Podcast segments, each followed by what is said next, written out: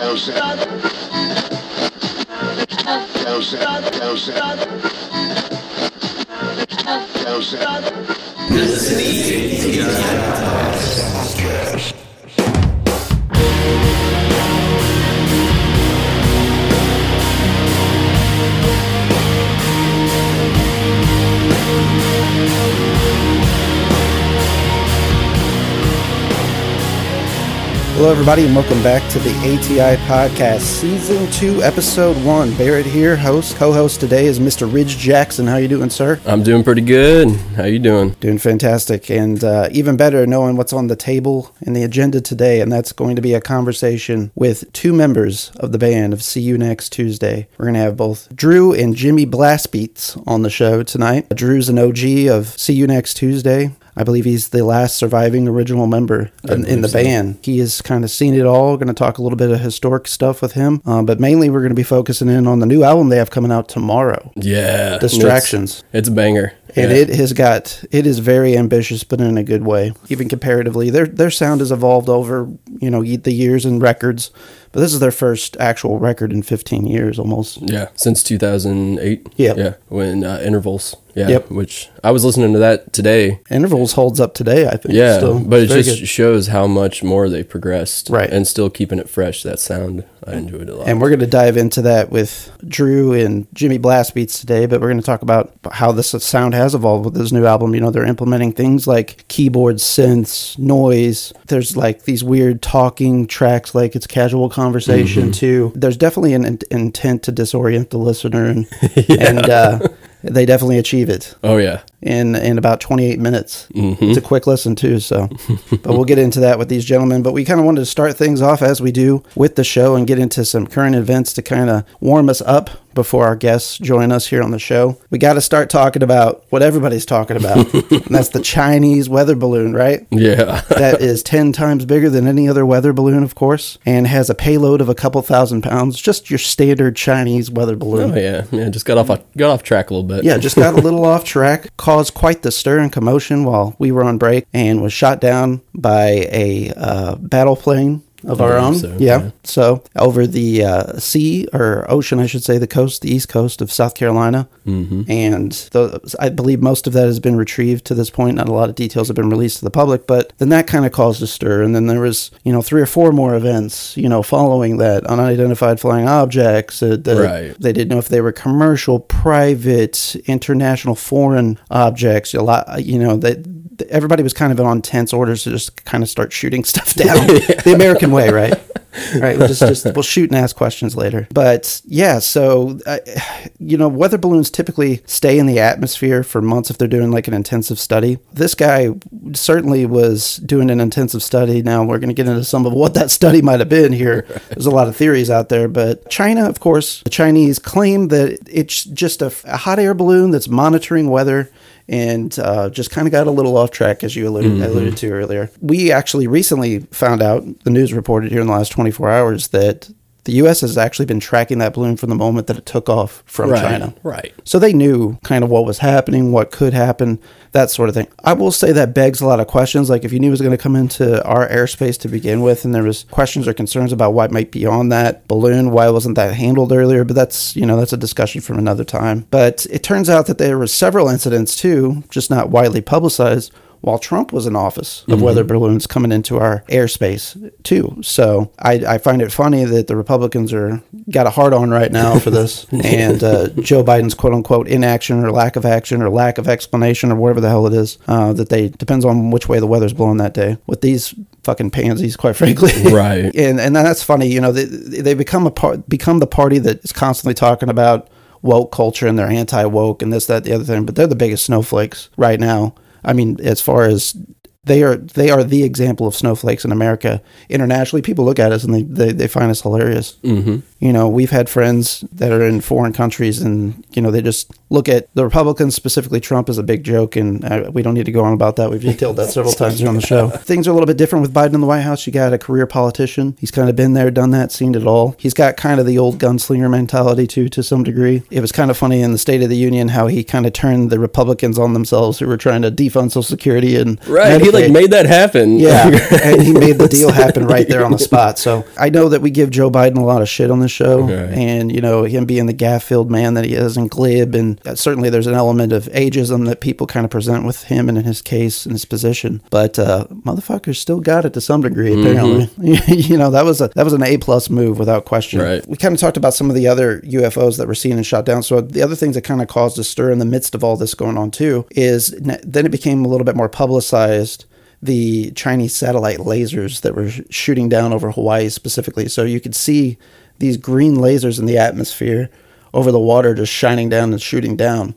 And it was really tripping people out, but I guess the Hawaiians are a little bit more familiar with that happening, I mm-hmm. guess, routinely. Essentially, what that is, I guess, is going to pivot me into my next funny little thing that I found out with regards to all this. The Chinese are taking scans of our land, is what is being theorized here. So, satellites up in the sky, they should have that capability, if they're in modern day technology, to do everything that they need to do, not using a balloon. So, the fact that they sent a balloon over our country to scan our land and do deep underground scans too is kind of what the intent is. Tells you everything that you need to know that their satellites aren't as good as they think they are. Mm-hmm. Not only were these balloons sent to us, but they were sent to other countries as well. So like South America, Japan also is concerned, raising concerns now that China's been spying on them as well and going into their and and, and Japan, of course, after World War II, took oath of not having a military domestically too. So you know, uh, Japan could be easily pushed over, quite frankly, if there was military action. You know, physically they're close to one another, that sort of thing. So I mean, if I was in Japan, I'd be pretty concerned. You know, knowing this now as well. I, I thought it was really funny that the White House press secretary the other day had to s- explicitly say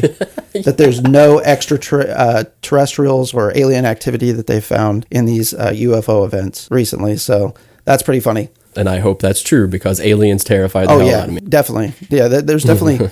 I don't know how we're the only intelligent species out there, and the universe is infinite. It's just not possible. Yeah. You know, when you're talking about infinite universe and the parallel universe theories and things like that, watch the movie every everywhere, everything at once, and, and that pretty much sums it up. You know. Um, but funny thing is, there's a name that we all need to be a little bit more familiar with. At least I think so because I find the guy fat, fascinating, and that's Ma- Malcolm Nance. He's got several books out. He is a basically a career-long intelligence guy that mm-hmm. worked in, in the U.S. military and, and as a private contractor and things of that ilk. He's 60-year-old African American man. Just came back from 10 months in the Ukraine, working as a volunteer in the in their army in their uprising. They're fighting against Russia. Sixty years old. So this guy is just super intelligent. Um, he his most recent book is about that experience, the ten months that he was over there. I mean, if you look at the guy, you couldn't tell he was sixty. He's in phenomenal shape and has got it all together. And so uh, he was actually on Real Time with Bill Maher recently. And he got to asking him, you know, like, what's the situation? What do you, you know, what's your read on this balloon situation? Because you know, career intelligence guy. Right. And he said just kind of what I talked about earlier, you know, that them flying the balloon into our airspace as low as it went, invisible as it was, tells him that the Chinese, their satellites are at least stuck in the 1980s technology wise. So they do not have the ability to do the deep ground scans where they're trying to get reconnaissance and information on us to see what we have in our arsenals. So that's why they sent theorized again the balloon over. However, he makes said sense. because of how big the payload is on the balloon, that also tells them how outdated is their technology is. Because Hmm. if it was more modern day, they wouldn't have thousands of pounds in that balloon, nor would it really need to be the size that it is. It could be a little bit more discreet. Mm-hmm. So that there tells us as well. And he, and he kind of laughed it off and said, "Well, I, re- I really wouldn't be concerned about them because that just tells you that they don't have the capabilities that." Everybody's concerned about. Mm-hmm. Don't get me wrong; that definitely lets me sleep a little bit better. But you know, you're talking about a communist nation that uh, That's also in bed with Russia. that's in, in business dealings with Russia. They got a natural gas pipeline coming into them. That's where they're getting a good source of their fuel right now. They are a country that is literally ha- enslaving Muslims in their country, making them work in work camps, splitting up families, things of that. So I, I'm not quite sure that their morals are on the up and up. You know, not to say that the U.S. is the most innocent place in the world, but uh, I think it's certainly a, step above, stuff. without question. And, and then, kind of in the midst of all this, too, to kind of wrap up this little point, is uh, we seized four Russian warcrafts actually in the U.S. airspace coming into uh, Alaska. I think it was either yesterday or the day before, as we're recording on here on Thursday. You know, it kind of went without incident. They left the airspace, so on and so forth. But again, you know, it just okay. China's throwing a balloon over us. Russia's flying over in our airspace. What's going on here? A lot of threats have been made throughout the media, especially over the last year, and the and the war in the Ukraine started, and those territorial battles and so on and so forth. So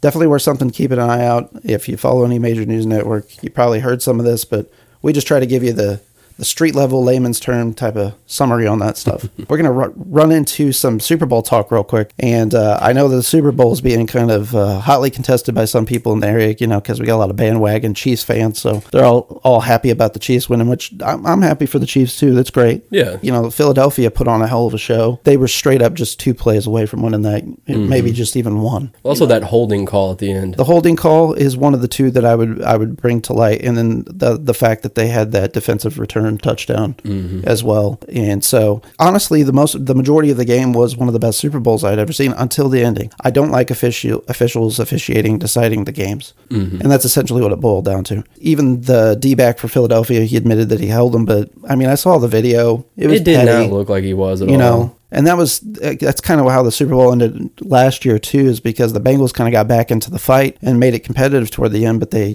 kept throwing holding calls on mm-hmm. their d-backs specifically. And and that i know that that one play in particular there was it was there was a little bit of hand fighting but there was no holding whatsoever going back to last year's super bowl between the bengals and the rams. But yeah i just i'm not a big fan of the officials getting involved, and it just seems mm. like that they need a little attention. Did you hear about Andy Reid's celebratory meal? Oh yeah, I did. Yeah, extra large pizza and got a salad so he didn't feel as fat. yeah. Keep him, keep Yeah. him a little, a little healthy. Grease Keep up his insides. Yeah, absolutely. Just hydrate a little. Yeah. with all that cured meat on there. Oh man. It was uh, mushroom and sausage is what he got actually. I think Oh, he yeah. said. he ate every bit of that. Oh, you, know, he that. did. Yeah, he, he didn't need nobody else helping him for sure. Pat Mahomes, Super Bowl MVP, that drip with that WWE custom title looked boss. That was baller. Yeah, and holding that Lombardi trophy. Now, Jalen Hurts actually had the second best QBR performance of any quarterback ever in the Super Bowl, and he's only second to Nick Foles, and he only lost by a tenth of a point to Nick Foles. And so, and, and Mahomes in that game had the sixth best QBR performance. So, kind of interesting to kind of be aware of those stats as well. But Jalen Hurts was a beast. He showed out, showed up. Mm-hmm. Uh, I will say he just about damn near carried that team to a win solely. Yeah. He almost he ran for like 72 yards. I want to say three rushing touchdowns, passed touchdown as well as uh, or at least one, and then it passed over 300 yards as well. So just amazing. If if there wasn't that defensive return for uh, a touchdown, I mean honestly that could have made all the difference in the game too. You know. So and, and he certainly his QBR would have even, even been better. So only four games in NFL history has actually had an NFL player 300 plus passing yards, three plus rushing touchdowns. Jalen Jalen Hurts has two of those in existence. One of them in the Super Bowl. So that's wild to put that in perspective. This guy's it's like his second or third year. He's not even been in the league that long. That's you know? insane. It's crazy. His future's bright, is. man. Another interesting stat I came across, Co. You know, Tom Brady, as much as I hate him, I know he's the GOAT. I know he's the Mm-hmm. best quarterback ever. I mean, the rings, the credentials, they say it all. Looking at Tom Brady at his age versus Pat Mahomes at his age. Okay, so let's say age 27, these stats. Pat Mahomes, two rings, five Pro Bowls, two Super Bowl MVPs, 192 touchdowns, two league MVPs, 49 interceptions, one Offensive Player of the Year, 24,241 yards, and then two time first team All Pro. Tom Brady, two rings, two Pro Bowls, two Super Bowl MVPs, 97 touchdowns, 13,919 yards, and 52 interceptions. 27. Yeah. So Pat Mahomes is already well on his way mm-hmm. to possibly being the greatest quarterback ever. Right. I mean, by a substantial amount whenever you look at it like that. If he can keep this pace, if he can mm-hmm. stay injury free, will say third degree sprain, played that whole game like that.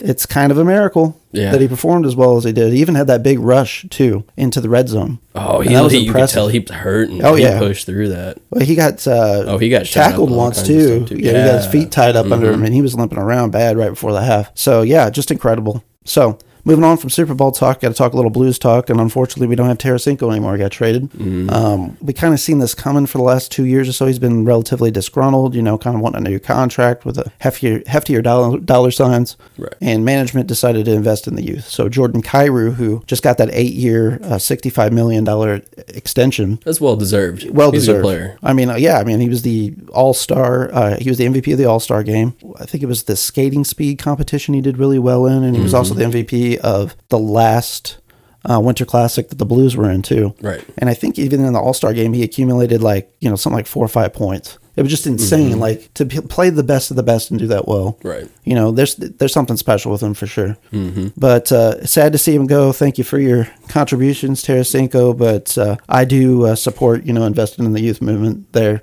and rebuild and let's try and go get another cup, Blues. Yeah. Cardinals news. Got to hit on that real quick. There we go. Uh, March 30th is the opener against the Blue Jays. Car, uh, I'm just going to go through some like you know off-season stuff. World Series betting lines are coming out, defensive ranks, team ranks, that sort of stuff. So Cards have been uh, revealed as the fourth favorite to win the World Series at 8.1 percent, behind the Astros, Mets, and Braves via ZiPS.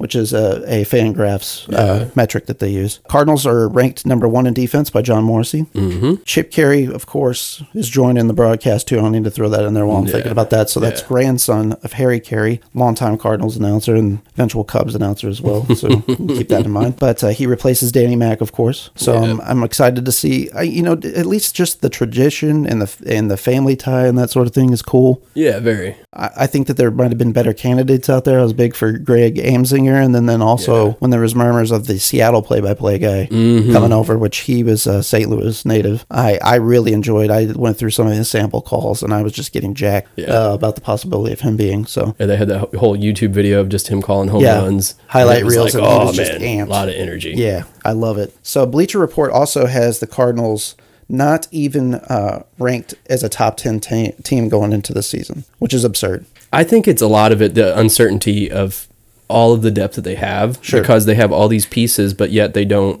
know how they're going to put it together yet. But it's all these elite pieces. Well, they have a lot of youth. Um, and so, I mean, you kind of don't know what the Cardinals are going to Yeah. do. You know they're going to do good. It's Right. just how is pitching going to hold up? Is everybody going to be healthy? I can't remember the exact count. I think it's at least eight, if not nine, of the 100 top prospects in the MLB are Cardinals players, and they're highly concentrated concentrated in the top 50 Right. in and of themselves. So we got a lot of prospects, Jordan Walker being one. Of Masyn one. Winn, Alec Yeah. Burleson, Yes. Tin, or Tintz, I can't remember his name. He's a young kid, really good right-handed pitcher. Yes, yeah, that he's our top prospect pitching. Mm-hmm. So uh, we'll see if see how what kind of impact they have on the Cardinals. Big uh, point of contention, controversy, discussion too in the Cardinals' house is John Mozeliak getting a two year extension. What's your thoughts on that? You love to I- hate the guy. yeah, you love to hate him. I mean, kind I of a smug bastard. yeah, I always want to hate him, but honestly, look at what he's done. Yeah. He's done so much, and also like he got Arenado for like nothing, Right. And we, I I, mean- I, don't even think are we paying Arenado this year? Uh, I mean, if we were to break it down math wise, there's years we're not paying for him at Yeah, all. yeah. yeah, for sure. It was, and I mean, we didn't He did give not up out of his contract. Yeah, You know, so that's I mean that tells you right there the guy's in in it to win it here. it's a genius move, and then also the Goldie trade. yeah. I mean, Again, I can't. It was like Luke Weaver, and and Luke Weaver's hurt. I think he signed in like Japan this year or something. Yeah. He might. I could be wrong, but Carson Kelly. yeah, was part of Carson. Carson Kelly. Which Carson Kelly's a solid Yeah, he's solid catcher, but catcher. he's not No Yadi you know, no Yadi or Yeah. Contreras. Yeah, like, for sure. And so, yeah, well, let's talk about some of Mozeliak's accolades. This has been GM in 2007. Third best record in baseball since 07. The Cardinals, zero losing seasons, one World Series, two NL pennants, and 10 playoff appearances. It's hard to do. I, I, I there's no executive with those stats right mm-hmm. now, really. You know, so yeah, all hats off to him. I, we'll see how it goes. Hope we have a, another World Series banner to hang up I hope so. the end of this year, especially with a lot of youth. So many years to come. So now, guys, uh, we've kind of burned through everything. We're happy to bring you our guest this week. See you next Tuesday. Stick around after the break. Hey, this is Josh from ATI Podcast. For show updates and news about the podcast, follow us on social media. You can follow us on Facebook at facebook.com slash ATI Podcast 22, on Twitter at podcast underscore ATI, on Instagram at the ATI Podcast, on TikTok at ATI Podcast. DMs are always welcome. Have a question for the show? You can always email us at ATI Podcast Questions at gmail.com. Stay safe out there. Thanks, everybody, for tuning in on the ATI podcast. Barrett Lewis here, launching season two, episode one. Got Ridge by my mm-hmm. side. You guys know him. And we have members from our one of our favorite heavy bands. See you next Tuesday. Guys, we are so happy to have you, both mm-hmm. Drew and Word. Jimmy Blast Beats. We're happy to be here. Thanks for thanks for letting us be on this, man. Thank you. Absolutely. It's a total pleasure. And uh, so we're going to be encouraging some watcher uh, participation as well. Uh, we're live streaming on Twitch, and we're going to be looking out anybody who is on our Twitch feed. Welcome to ask a question. We'll try to work it in naturally while we're talking today. But Uh, anybody, all of our fans, people that watch us, listen to us, you guys kind of know we just like to shoot the shit with everybody and uh, be real and have real conversations. So that's what we're going to get into here, guys. Uh, All right. Lots to cover with you. I know it's been about 15 years since the last album. Uh, what have you been doing? Where have you been at? Uh, well, all right. Uh, man, I tell this one a lot. no, it's okay. Uh, yeah. Um, well, we all kind of did our own thing, you know. Uh, come the disbanding, obviously Jimmy wasn't um, part of us yet. Uh, we we always knew it was going to happen. It was just a matter of time. no, I hear you. um, uh, yeah, when we disbanded, you know, it was just, uh, you know, it was a string of bad luck. And, you know, like, we got seized in the Canadian border for some shit, and we had some, you know, expenses come up, and a broken trailer axle, and, you know, just one thing after Yeah. another. And, like, uh, you know, uh, Fox uh, was a tattooer you know, and he had like another career that was basically beating down the door, waiting to like flourish. Yeah. Which I mean, now he's a successful tattoo shop owner, and he's an ex- like extraordinary artist. So I mean, it's not like he'll never admit that, but I think he's very talented because I can't do that. yeah, oh yeah, Um, absolutely. Agreed. So yeah, we were just like, you know, fuck it, I guess we'll take a break, and you know, a break turned into you know a while. yeah, quite the Uh, we all yeah we all did different stuff especially because when we when we first disbanded it was different members you know for example right. travis ne- didn't come back with us the second go around Mhm. and uh, you know he works as a graphics designer for some hot ass furniture brand out of detroit i don't even know the name but he's really good at it.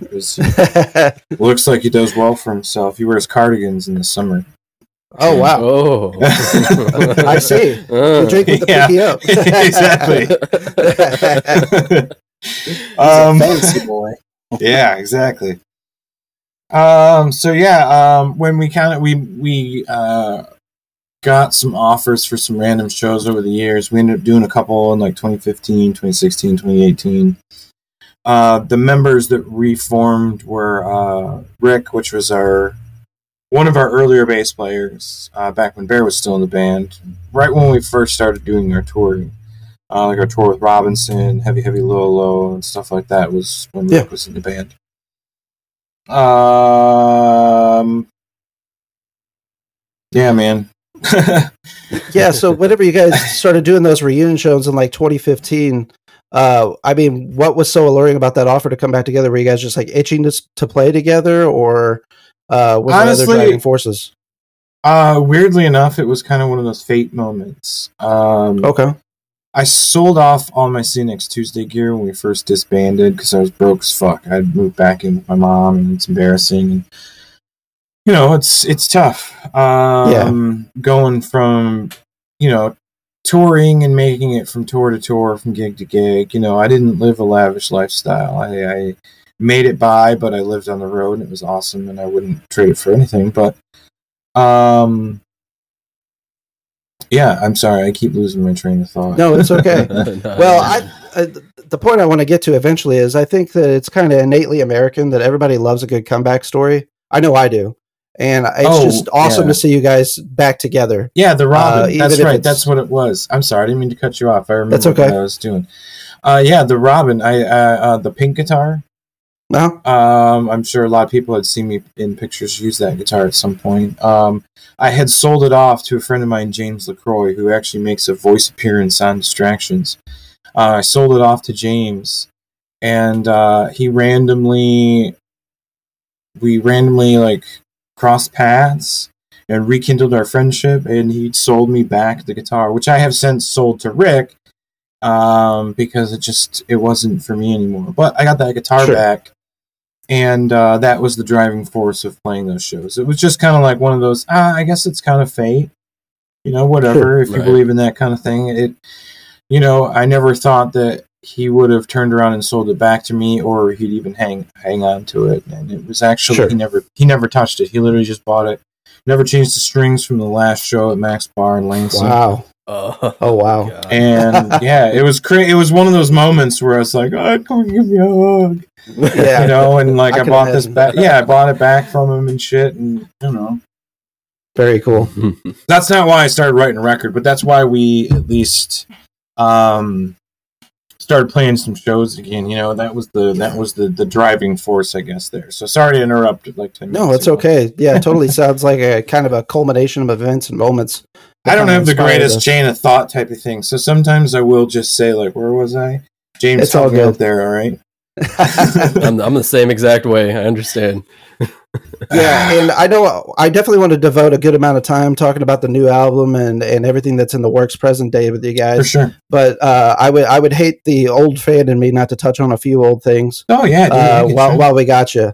And um, you know, just for our audience, if they don't know the history of See You Next Tuesday, if they're seeing you guys for the first time, hearing of you guys for the first time, uh, kind of talk about the formation of the band initially, because I've read in some places it was a joke and this and that. Like, how did it come together? And then, um, you know, obviously, kind of, I think what kind of at least to us, uh, drew us to you guys was kind of your brand of humor too, and your merchandising. You know, with having cunt on your merchandise. You know, we were we were uh, early college age kids Yeah. at the time, and, and Yeah. it, it it just screamed at us. You know, so well, I mean that, in. That's that's like that's that's the joke, right? yeah, right is and I, I didn't want to sound like a marketing dweeb but you know it's like uh the name is like somewhat stupid but mostly funny. Um and to the degree that like you know that that that that in itself was the joke you know i mean and it worked. Like literally people would be like oh that band name is clever and also offensive simultaneously. But you could also like hear you could hear the name see you next tuesday and be like what do they play pop punk? That's cute. That's a nice name. And then you know Sure. do like you know eight dead nine for count the fetus you know? And uh i mean it, it yeah so i mean that's that's the level of joke. You know i always took it serious as like a musicianship you know? Like i've always Sure. been um i mean i i've always been someone that practices a lot you know i mean Yeah. like- i don't know how else to say that you know um, well, I mean, I know certainly we, I could speak for us as fans. You know, what drew us to you, as I mentioned, was you know some of the merchandise and things like that. But you guitar know, we stayed once we heard the music and your guitar work Oh, well, in thank you. particular, Drew. Uh, the Oh. musicality's always been there, regardless of how much of a joke or it is or isn't or has been. well that's The not what I was musicality's always been there. That's not what i was trying to say. What i mean is like like if you if you put in the time to practice even if it, even if you know i'm not as good as you say you guys say i am um at least um like if you put in the time at least i'm taking that serious. You know you can't practice a shitload at an instrument get good at it and then not take that seriously. But you know there's Sure. got to be some sort of avenue of novelty in a band that makes it interesting because you know being in a band isn't just standing on stage and playing music what separates you know a band from a band performing is literally the performance you know like going Right. to a live concert should not sound like the record you know Sure. and some people will shoot me for saying that but like you know there's a lot of two guitar stuff on all three records you know more so um, on distractions than anything else there's also a lot of uh, have you guys heard it by the way Yes, yes, Yes. sir. We had the pleasure of uh, pre-screening it, so thank you very Good. much for that. Your yes team, abs- uh, Alexa Yes. did a great job. she's wonderful i love her yes, she's great so fantastic. Yeah, Yes, and thank it's, you, Alexa. stellar. Yes. Um. So yeah. Uh. What were we, oh being proficient? What were we talking about, Jimmy? Yes. Well, I was going to say, you know, that's kind of emphatically like what your band has been, though. Too is fun. Uh, yes, Yeah, you, know, performance, yeah. musicians. That But, that, ju- you know- that juxtaposition between being wacky and being performers, but also being Right. proficient at your instrument. You know, like Right. Lady Gaga is a, an amazing singer, even though you know at the start of her career she wore fucked up, you know, Beetlejuice looking outfits. But like Right. you know, that's the shtick. But you Yeah. know, and it is what it is. You know, I I mean that's the shtick of it all is what you know kind of branded Right. us as a MySpace band and not like a serious grindcore band. But you know, it is what it is, man. Like Yeah. I was twenty something, and it was a fuckload of fun, and they're funny, and like you know, naming songs after song titles because it's Yeah, funny. I don't know, man. Like, absolutely. Well, I mean, that it's the thing that gets lost nowadays too. Even kids that are playing music is, yeah, you should take it seriously if you want to be a musician. and here's And- the thing. Oh, go ahead. Go ahead, it's okay. I was gonna say um, the thing about the song titles too is there was always they were always a nod to unoriginality.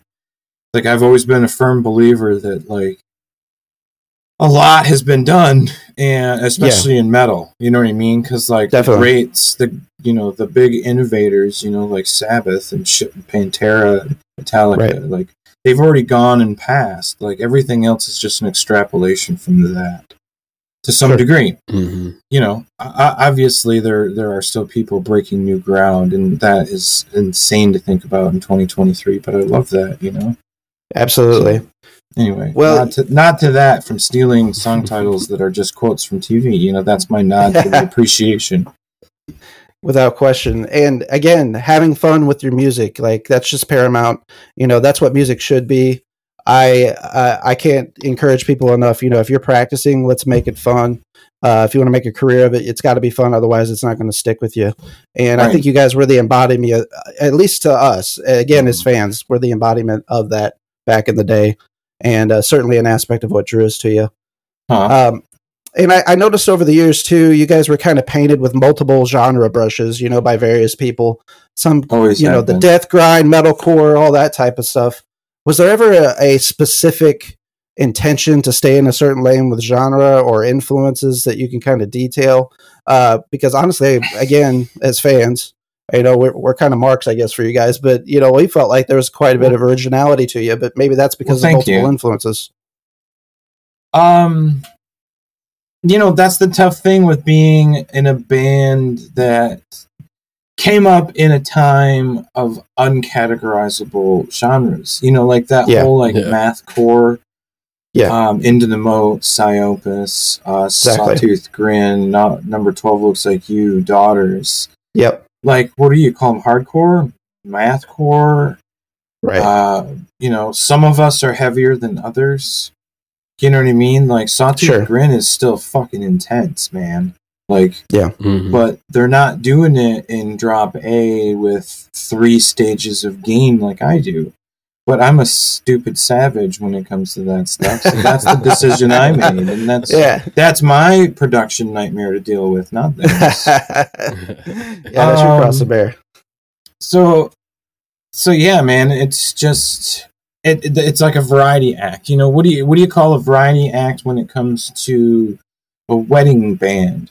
You know you're just like oh Sure. you hired a band? What what kind of music are they? Oh they're a variety. Oh okay so you know that they're going to play top 100 no matter what it is at the time. Sure. if you hired them in mexico it'd be the top 100 in mexico. It is Right. just what it is you know that's what a variety band is. But what do you categorize a variety band in in in metal right? Because metal has so many genres it's and, and if you if you include or exclude the wrong one like you get fucking castrated. Right, but um sure. i i always explained it this way. Like um i've always been um like fast intense grindcore stuff. Well Yeah. whether it be more modernized sawtooth grin robinson stuff or Mm-hmm. you know more more of the the the classic rotten sound regurgitate. They're both my favorites. I ingest them both. I don't i don't think of them on a spectrum as one less or more grind. Like to me and Yeah. they're just fucking insane in short bursts. And that's what that that's what that means to me. So i mean am i making it up? Sure. You know someone's probably out there like false grind. Hashtag false grind on these yeah exactly Yeah. but uh, Uh, uh, you know, and that's fine. I I, I accept that too. You know, because here's the thing. This is what I'm literally about to say.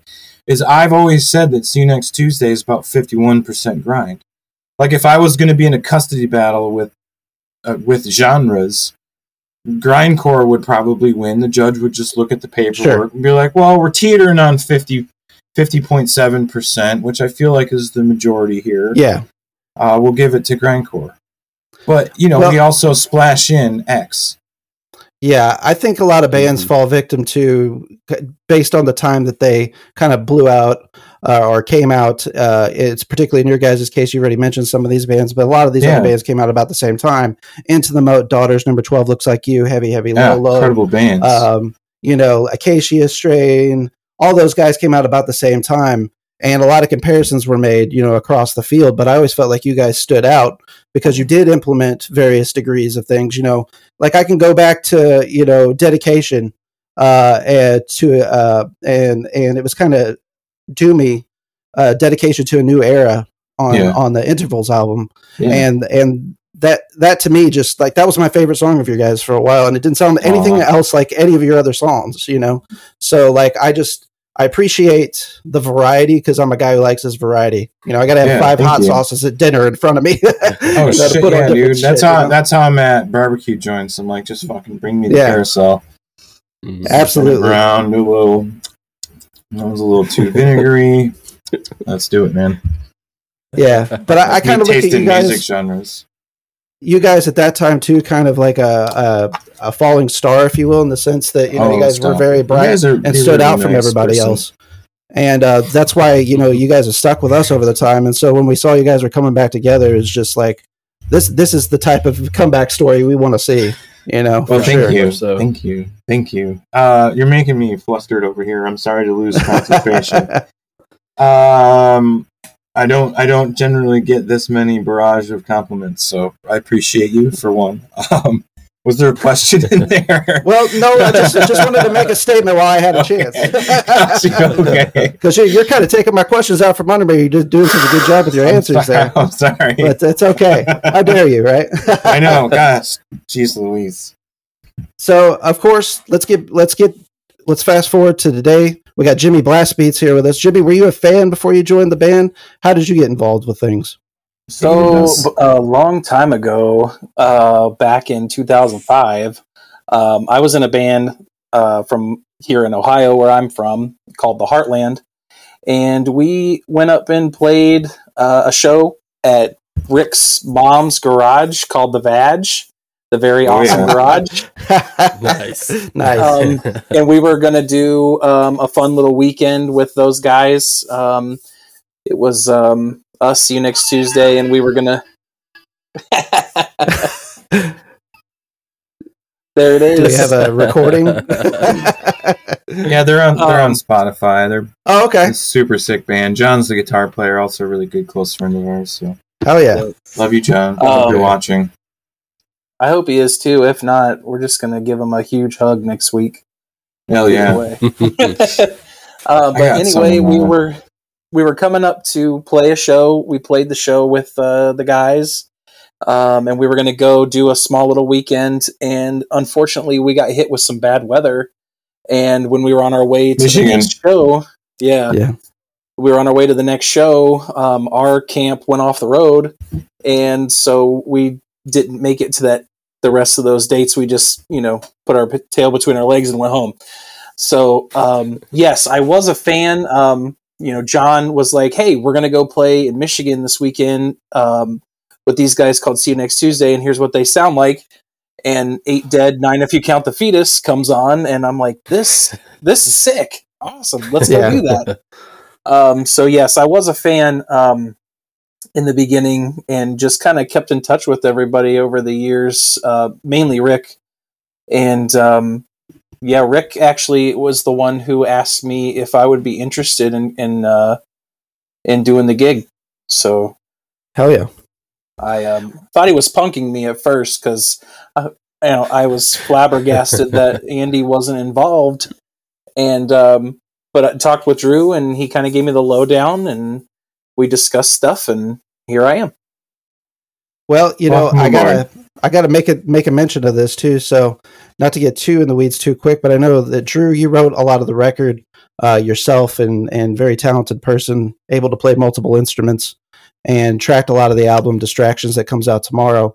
But uh, I gotta ask you, Jimmy, what the hell's this son of a bitch doing to you on drums? Because those BPMs and some of those songs, those crazy beats, you gotta produce that shit live, my man. Did I you try to give me a heart attack? He, he definitely gave me a run for Oh, my yeah. money. There's still a lot of stuff that I haven't even attempted to try and play yet from the record, and Yeah, currently we're uh, only playing four songs live, so yeah, but Hey, um, it's fun. That's for sure. Yeah. Oh, absolutely. Yeah. It's a it's a great fun listen, guys. Our listeners, let's check out Distractions. It releases tomorrow, Friday, uh, February seventeenth. It's got thirteen tracks. Total runtime I, I counted at twenty seven minutes fifty nine seconds. It's going to be available on all streaming platforms. So it's a good, quick, easy listen. And um, I know it's being released in association with Good Fight Music. How did the relationship with Good Fight Music come about? uh it's Rick and Carl from Ferret. You know. So it's just oh, kind of okay, nice. Yeah. Um, you know, Ver- Ferret was uh, ab- absorbed by Warner Brothers or whatever. I don't know if "absorbs" the right word, but you know, they were. Um, Yeah. Right. um, so yeah, and then Good Fight was just their their next venture, and uh, it was one of those things where, oh, yeah, over the years we've always just kept in touch with them. You know, just random things. Um, uh, you know, just band stuff, I guess. You know, just anytime something popped up and blah blah blah blah blah. So when when we were actually in enough in the into the record process, Fox and I, Fox and I were the only two that that um, were on the record, unfortunately. But uh, either way, um, yeah. When Well- we, when, yeah, go ahead. uh, I, I was going to ask about, you know, specifically the first single that you guys had released was "Hey, Look, No Crying," right? yeah, yep, yep. And and uh, excellent song, uh, stellar Thank you. video. I Thank you. I recommend folks checking it out. it is on YouTube. Uh, what what? Why did you guys choose that as the first single? Um, I felt that that song was probably the only song on the record that gave a nod to our older stuff. Okay, Like if you were can to, I mean, obviously you I can heard see that. The, you've heard the whole record, so you know, Right. like it, it, it, it's. It, there's an underlying see you next Tuesday vibe. Like you can definitely Sure. tell that my brain had some stuff to do with this record. Yeah. um, as it did with Parasite and Intervals. Um, but yeah, Hey Look just was one of those songs where it's just like you know, it's got the breakdown. It's like one of two in the entire record. You know, uh, if you even can call it that. Mhm. And uh, yeah, it's got the more like metal aspects than grindy aspects, even though it's pretty. I think it's got some nice little grindy moments to her. But Yeah, yeah. I just I just felt it was a good choice for for like you know I feel I didn't feel like we were gonna come back and be like you know I, I thought we'd come back and like 16 people would be like yeah I remember that band so I figured those people would want to hear something sure. that you know that reminded them of the yesteryears so we're trying I was that was my attempt at giving you know the the, the 16 people waiting for us to put a record well, you mentioning some of the, you know, those sixteen people. Uh, what what what has the feedback been like for you guys? Have you guys been getting an outpouring of support? What's it been like? Ridic- ridiculous. I don't. uh, Excitement, a lot of excitement. That's awesome. Right, you're I'm already glad on, to hear it for sure. like, you're already on your second pressing of the record, so that's Yeah. yeah, that should tell you That's something, big. right? That's uh, why it's it's over overwhelming. Like I, it leaves me speechless just thinking about it. Like just people on the internet have are nice. Mhm. Yeah, it's kind of rare actually. Whenever people are And nice to you on the internet, it- though. Yeah, and uh, you know that says I feel like that says a lot. Like you it know, does. Yeah, for sure. You know, uh, uh, of course, you know Lambgoat. Like if you go to lambgoat.com and still read Yeah. the comments, which Jimmy can't, he gets real mad. My wife thinks it's fucking hilarious though. If you guys read like you go to Lambgoat ever and read their comments, it- Oh, yeah, oh yeah, I used to. I Yeah, haven't in it's- a while, but man, it's not changed at all in 15 No. years. Like it's the same fucking dudes, but they're hilarious. Like some of the Mhm. shit they come up with, man. I'm just like, oh man, you guys, you stand up comedians by day, Yeah. but uh, Um, I just heard a really funny one. Actually, I think it was uh, one of the guys from Alexisonfire was reading comments from Lambgoat, wasn't it? And uh, so. it, it, they make music for thirty-five year old dudes that need to take a vacation day to come see them play.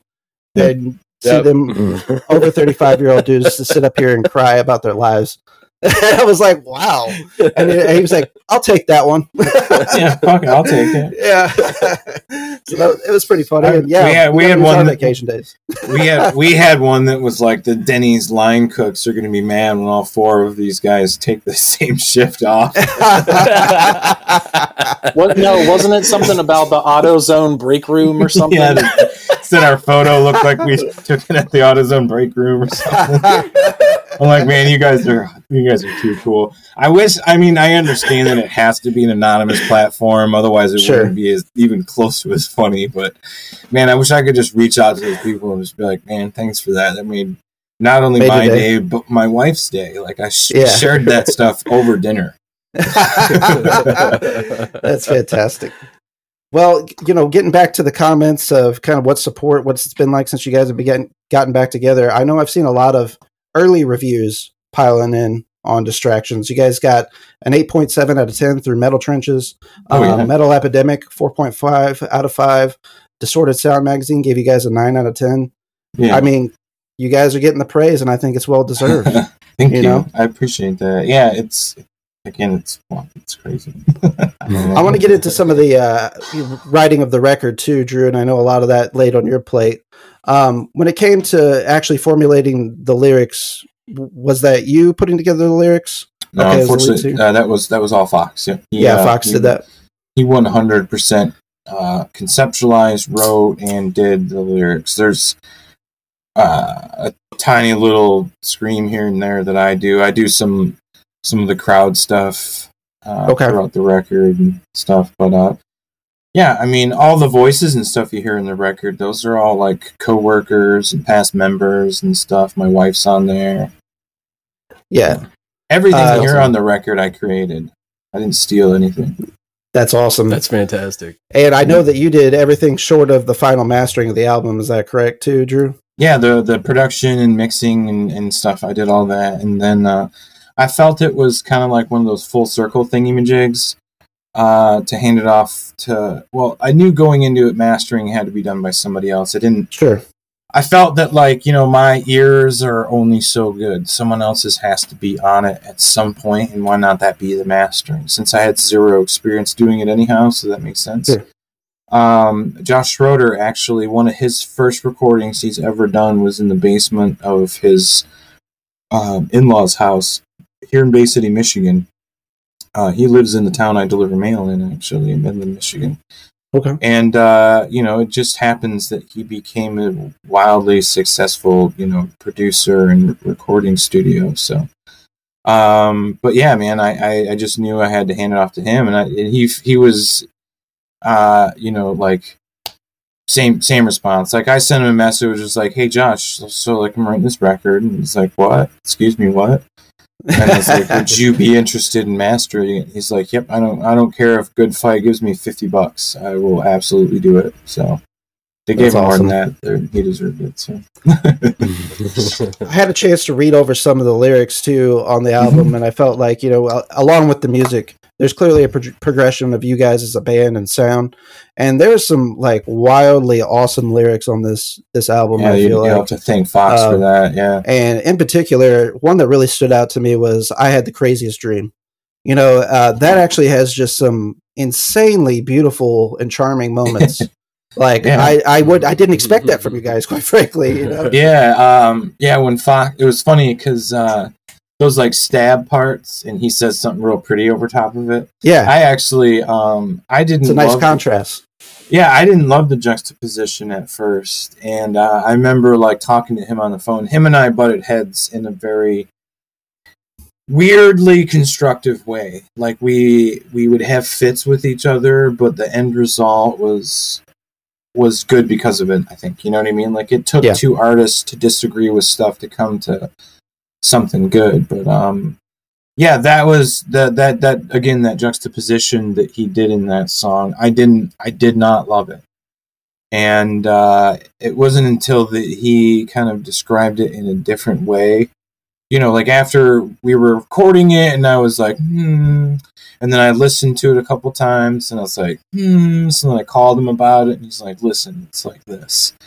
And I'm like, all right, well, I'll listen to it again. And I was like, you know, it's fine.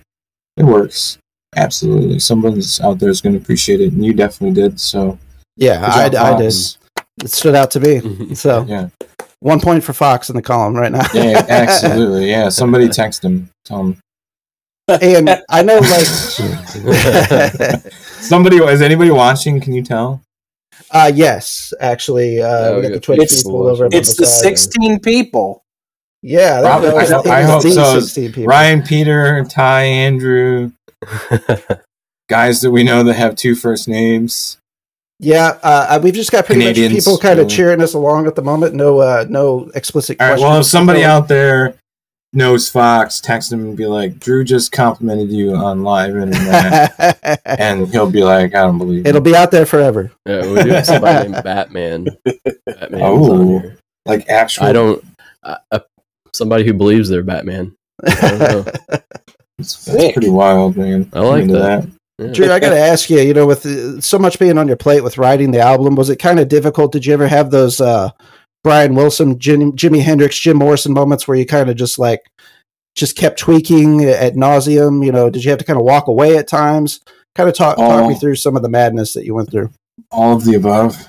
Yeah, I, I mean, I spent damn near two years writing it. I I started in like uh, December of 2020. I started writing it somewhere in there, like October, somewhere between October and December of 2020, and uh, I finished it and handed it over to Josh Schroeder um, June 1st of 22. So yeah, everything. I mean, any you know, I had great days where you know uh, an idea came to fruition easily. yeah, and I and I had days where like I recorded literally three seconds of a song and listened to that on repeat for eight hours because I'm fucking insane. Also, I'm a mailman, so I walk eight miles a day for a living. Um, I wear earbuds and I listen to a lot of music. I talk to Jimmy on the phone all the time. He also works in the job that he can do that. Don't tell Chase Bank. uh, we'll, Uh, we'll, we'll bleep out the bank mention. Yeah. Yeah. Um. No. Um. Yeah, uh, I, I don't know. What was your question? Something about Well, me well, writing? you know, with it all being on your on your plate, I mean that's a that's a heavy burden. it wasn't. carry, It know. wasn't. It wasn't on my plate though. I mean, I chose to do it. It wasn't like the dudes were pressuring me. I fucking decided to to write some music. You know, um, it was honestly, it wasn't till I was a handful of songs in that, uh, you know, the rest of the dudes even really gave a shit. Like, because I wasn't. Yeah. Everything kind of started as like a tweaking project. You know, I bought myself a new guitar, worked really hard, bunch of shit happened, and for Christmas of 2020 during COVID, I bought myself this uh, PRS, and my wife was super awesome, and she just like, you know, you deserve something, so I did. And um, in the house I have, you know, I have like some, you see like studio foam, Yeah. right? So there's like some stuff in my room. I had stuff, you know, like I'm an adult, you know, I'm 40 in a month. I buy stuff so like I've had stuff. I've I, I've I've actually been um I, I've been I make electronic music. I've been doing that DJing and stuff for years, and uh, uh you know bluegrass and stuff and what Yeah. have you. So I mean I've always been kind of recording stuff and having fun and. This really just started as a project. Like, okay, I'm going to buy an HM2 because that's what Rotten Sound does. Don't shoot me. And uh, you know, I'm like, but I don't want it to sound like an HM2. I want it to sound like something different, but you know, Yeah. probably as close to Slipknot as I can make an HM2 sound because Slipknot always sounds good. So we'll just do that. And I just fucked with it for a really long time, and it really wasn't until I got like two or three songs in that I found a sound and had to go back and re-record shit. Yeah. even That you were happy still. I, you know, uh, even still, there's sections of songs where like the original recordings, like the worst, the the not as good a guitar tone in my opinion and stuff. Like some of that stuff I kept just because like I liked um, the variety. I didn't want the record to sound the same throughout the whole thing. It's a Sure. journey type of thing. Yeah, absolutely. And Look- I, I I know coming back to doing stuff like this. Aw, this. Oh yeah, look at This that. is, ha- this is Hazel. We got She's a you run- came say hi. Hazel. What a beautiful little Hi, picture. baby. That's my wake. That's my wake up buddy when I stay the night. All right. She is too. She's a little cutie. She's a Chiweenie. She's a Okay. Chihuahua wiener dog. She basically just looks like a wiener with long legs and lots of hair. All right, get out of here. We're, work. we're always about Dad's the pet reference on the working. show for sure. Aw, I love doggies. We got a lot of grind dogs in the band, so you know, um, another moment I, I, I it kind of stuck with me on the album is the last track. Of course, it's a seven minute uh, plus track. A- again, you're kind of getting in the doomy realm there uh, here on distractions with the last track, strange music, and uh, you know it's it's it's kind of a fitting end to the album. I felt like as well. thank you. Um, thank you. is that is that something that came to you early on in the songwriting process, or is that something that came later? Um, it was it uh it ran parallel to the entire writing of the record, pretty much. Um, right right around what I was talking about, three four songs in, I think it was right around the time I wrote "Hey Look I'm Crying." Actually, um, is when I wrote that acoustic intro thing in Strange Music. Hmm. Um, and from there, it, I joked with my wife. I called that song my distraction from my distraction because like just writing distractions writing the songs and distractions were distracting me in a good way it was distracting me excuse me i'm getting burpy over here i had uh, jets pizza to celebrate i don't know if you guys have jets where are you guys Uh, from we do not. No, we're in Missouri, actually, southeast Missouri. Near Oh, St. okay Louis. We're, Yeah. we're kind of lame, rural. It's only corporate pizza around here. Yeah, well, Jets is well. I think they're I don't know what they are, but uh, they're a Detroit company. But I know they're in like Florida too. But anyway, it's it's basically deep fried pizza. It's fucking awesome. They Oh burpy. shit! And I apologize. I, I Oh, had damn. four four slices. Jimmy knows the pain I am in. A- the acid reflex gets to you in the old age. Yeah, this cheese, you know, just makes you. Ugh. Drew You know? just doesn't know how to stop. He he will just go and go. It's like it's it's literally crack kinda man. to me. Pizza is crack cocaine, especially Jets, man. I know. Drew, did man. didn't you or don't you have like a pizza tattoo over your navel? Yeah, across across my gut. I, Yeah. I have an old English tattoo Yeah. of pizza. Yeah, I've always Yeah. been a pizza pizza connoisseur. Pizza connoisseur. Yeah, there you go. Exactly. a man after my own heart. but yeah, so distractions. You know, um, uh, I was, you know, the the writing of this was my uh, like my escape. You know, like uh, um, uh, well, you know, not to get too into it, but uh, I I I had the last drink of alcohol. Um, in, in October nineteenth of twenty twenty. So you know, I've been I haven't I haven't had any alcohol since, and uh, Good for you. just yeah, thank you. Um, Congratulations. well, thank you. Yeah, I appreciate that, and I'm proud of it. You know, it's just it's just weird to talk about. You it should be. um, but yeah, I mean, it's, 2020 was shit for everybody. Let's not just blow past that. You know, Sure. it was just it was a culmination of fucking bullshit after bullshit, and you know, I was a mailman, and that was hard. And my wife was sitting at home, who also, you know, took to the liquor. And Yeah. you know, it is what it is. I, I you know i'm not gonna i'm not gonna hide it she uh she found the strength she fucking got us help you know she she she went and sought help and i uh i i, I quickly followed suit within Yeah. three days so um yeah man so that i would if if anyone is curious my wife does merch for us on tour which we'll be doing next week with bandit and Oh, yeah. uh, if if you like the record, tell her thanks. Because if it wasn't for her, she wouldn't have done that. I wouldn't have written this record. I'd still be drinking, and who knows what I'd be fucking doing. Well, a in good jail, support probably. system is everything, man. For Yeah, sure, exactly. without question. Thank I don't care what your ventures Lauren. are. Yeah, thanks. Big shot. Thanks. Big shouts out to Lauren. Yeah, Lauren Slavik, everybody. She also shot. She did the photo for the cover art. So Okay. too. She's Hell yeah. she sings. She sings on the record too. On uh, on one of the Isle songs. I don't remember which one. First Okay. one. We call them the Isle songs because they're like they were. th those two songs were my attempt in intermission. That's Yeah, why I- not. When I was looking through the credits, I did notice a lot of names. uh, and that kind of goes back to there's some, and I don't I don't want to pass over this point either. I think this record is wildly ambitious in many ways, but in a good way. Uh, Thank you. and it, it, it kind of just kind of follows suit with your other releases. There's just a progression in the musicality and everything Thank you. and um, you know there's you're implementing some synths and things that you didn't necessarily do in the past noise uh, Mhm. there's these where you hear the kind of these menial conversations going on in the background as well uh, Yeah. a lot of various voices on the track as you've detailed and um, I, I mean there's really an atmosphere that you're generating with a lot of this I- feel like at least me as a listener it's kind of disorienting but it's the kind that captivates Yeah, you right. you know it's kind of like a car wreck you you see a car wreck you can't Mhm. help but look in, in most instances, and you want to see what this leads to. And there's a lot of good payoffs on the record as well. Thank you. And and uh, I just you know I just want to highlight the the production too that you guys are and the approach that you've taken specifically. There's a lot of you can just hear it if you're a musician. Uh, you can hear the layers of work that's behind this without question.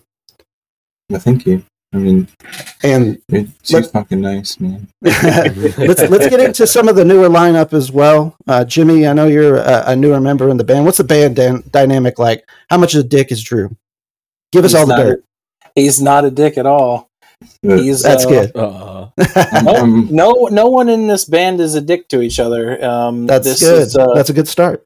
it's um, it's a very comfortable atmosphere, and you know, especially, you know, we tour in a Toyota Rav Four, so we're in very close proximity at all Oh, yeah. times. So you know, we're you can't be an asshole to someone and just Sure. sit that close to them. So There's lots of farts, Right. which fucking sucks. But Yeah, I hear you on that. lots of parts. Um, but you know, no, it's it's it's great. I'm having a good time.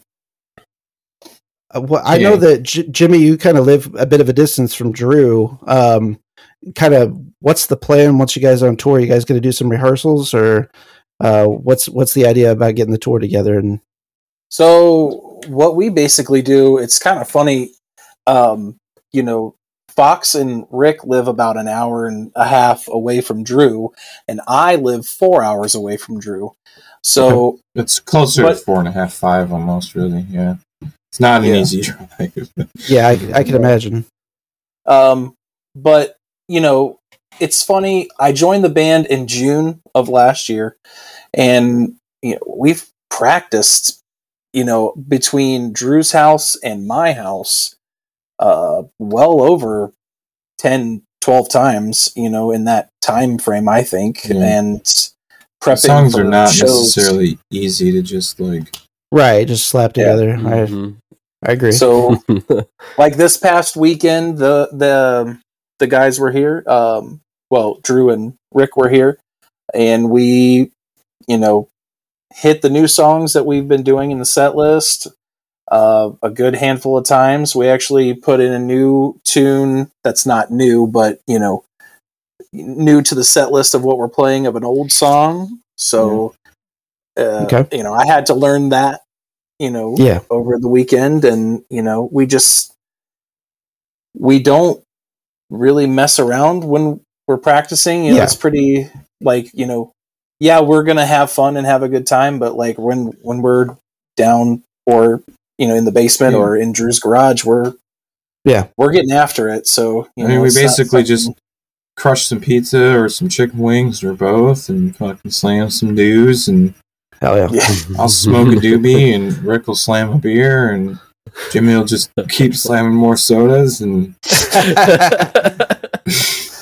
we'll fucking we'll fucking Sounds go. like the life. get my diabetes all up and roared up and Oh, ready to go Hell yeah. there you go. my blood sugar going yeah but I, I said this the other day, and I I, I thought it was funny because uh, we all eat like fucking terrible food, um, and like our our number one commonality, as far as all four of us is concerned, is indigestion. Like we all suffer from some version of indigestion. Like there's some foods that are just off the table for some of us, yeah. and and you know some of us still eat them, like Jimmy, but. this getting older shits for the birds, boys. I know I can't even eat a banana anymore without getting like horrible indigestion and wanting to die. Oh, dude, Oh, yeah. tomatoes? What? Yeah. on, man. Like, Yeah. fucking, are you kidding still me? gonna like, eat 'em. ketchup. Ketchup hurts Why? Because it's, vinegar and acid, and it's just pure fucking sugar and salt. That's why. oh, but it, I put it on fries and chicken fingers when I was a kid, and I was fine. Jesus. Not now. Yeah. Right. Yep. Not now. Not no more. Well, I like to ask those questions behind the uh, behind the curtain and how you guys are making things happen with the distance between each other too, because you know a lot of folks too. You know, part of what we like to do here is encourage folks, you know, not to look at obstacles, but look at solutions whenever they're trying Sure. to play music, revive something that they had in the past or whatever the case is, and and you guys are making it work still yet with the distance and everything. And uh, I just again, I just think that's just another feather in the cap, you know, uh, in your guys' camp, but it's something everybody can learn from, you know um, you know, don't make the distance an excuse. And and usually, you know, musicians at your guys' level too, you can do a lot and work on a lot yourself, your own. Uh, Yeah. But then come prepared to practice too. You know. Yeah. That's exactly what we have to do. You know, there's all, like the 4-hour distance, it's not it's not easy, but you have to practice on your own.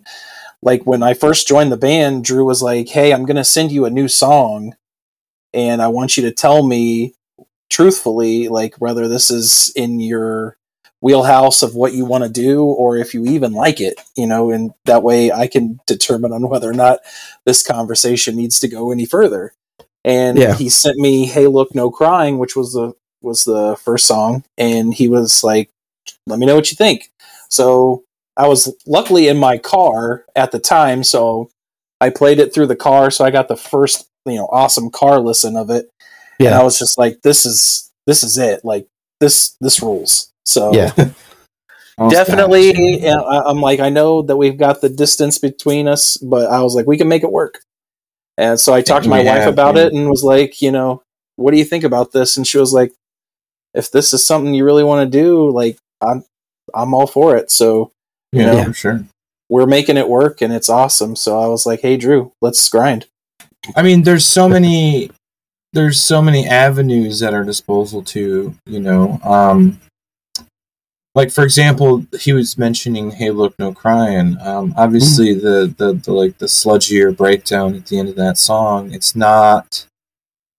The pattern isn't as obvious as as you It want it seems. to be.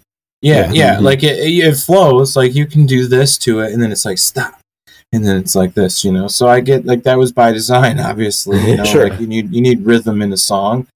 Um, but you know when push comes to shove, having a drummer learn the footwork, you know,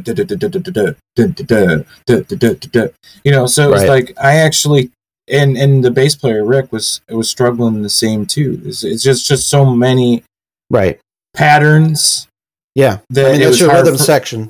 for yeah sure. it was hard it was hard for them to at first to to latch on to that and uh, i remember like typing it up like dun dun dun dun dun dun you know and and i sent that to them and i'm like typing it up and it seems stupid but like rick still has that written down on a piece of paper and it helps. you know what i mean and it and it helps him you know just to Yeah. run through like that um you know those phonetics you know Yeah. I love When hearing you- that because that's just so common, you know. Oh, when- yeah. when we were in bands and stuff, it's like Yeah. you took you start to speak each other's language, and uh, you Yeah. know, like I know one band I was in at one time, we were doing like voice memos back and forth, and just going and doing the rhythms with our voice and so on.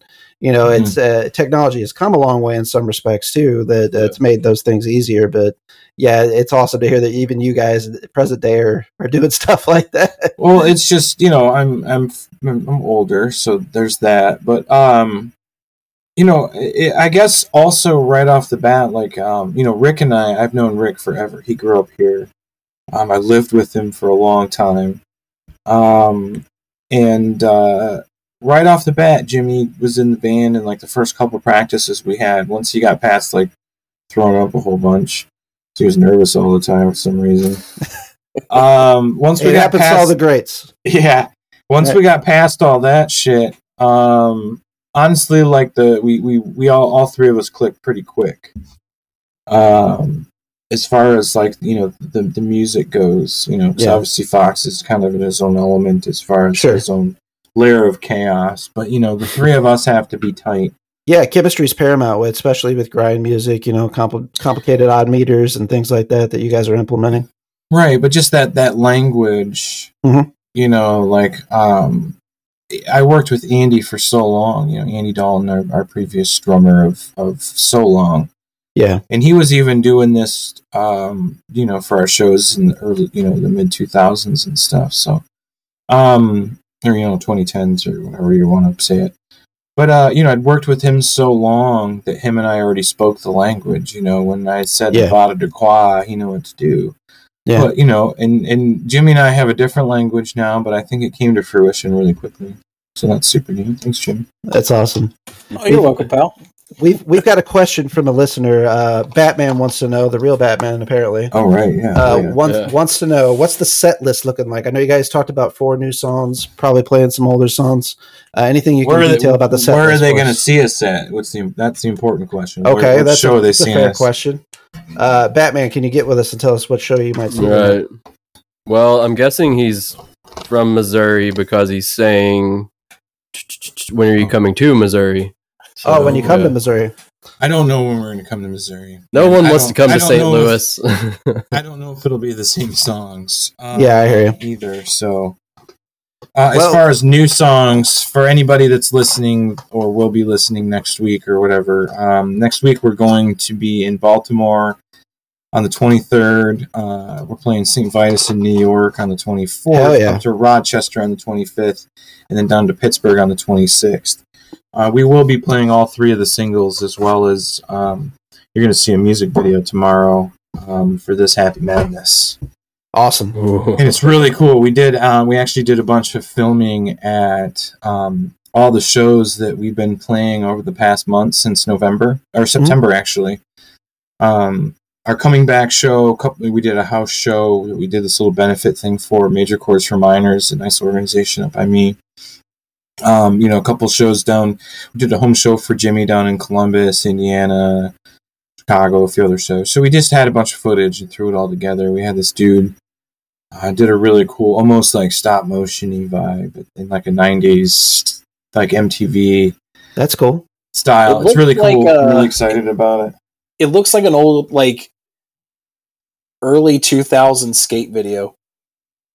It's pretty Yeah, sick. for Oh, I sure. love that. Oh yeah, Oh. for sure. Yep, Yeah, has that count me vibe for sure.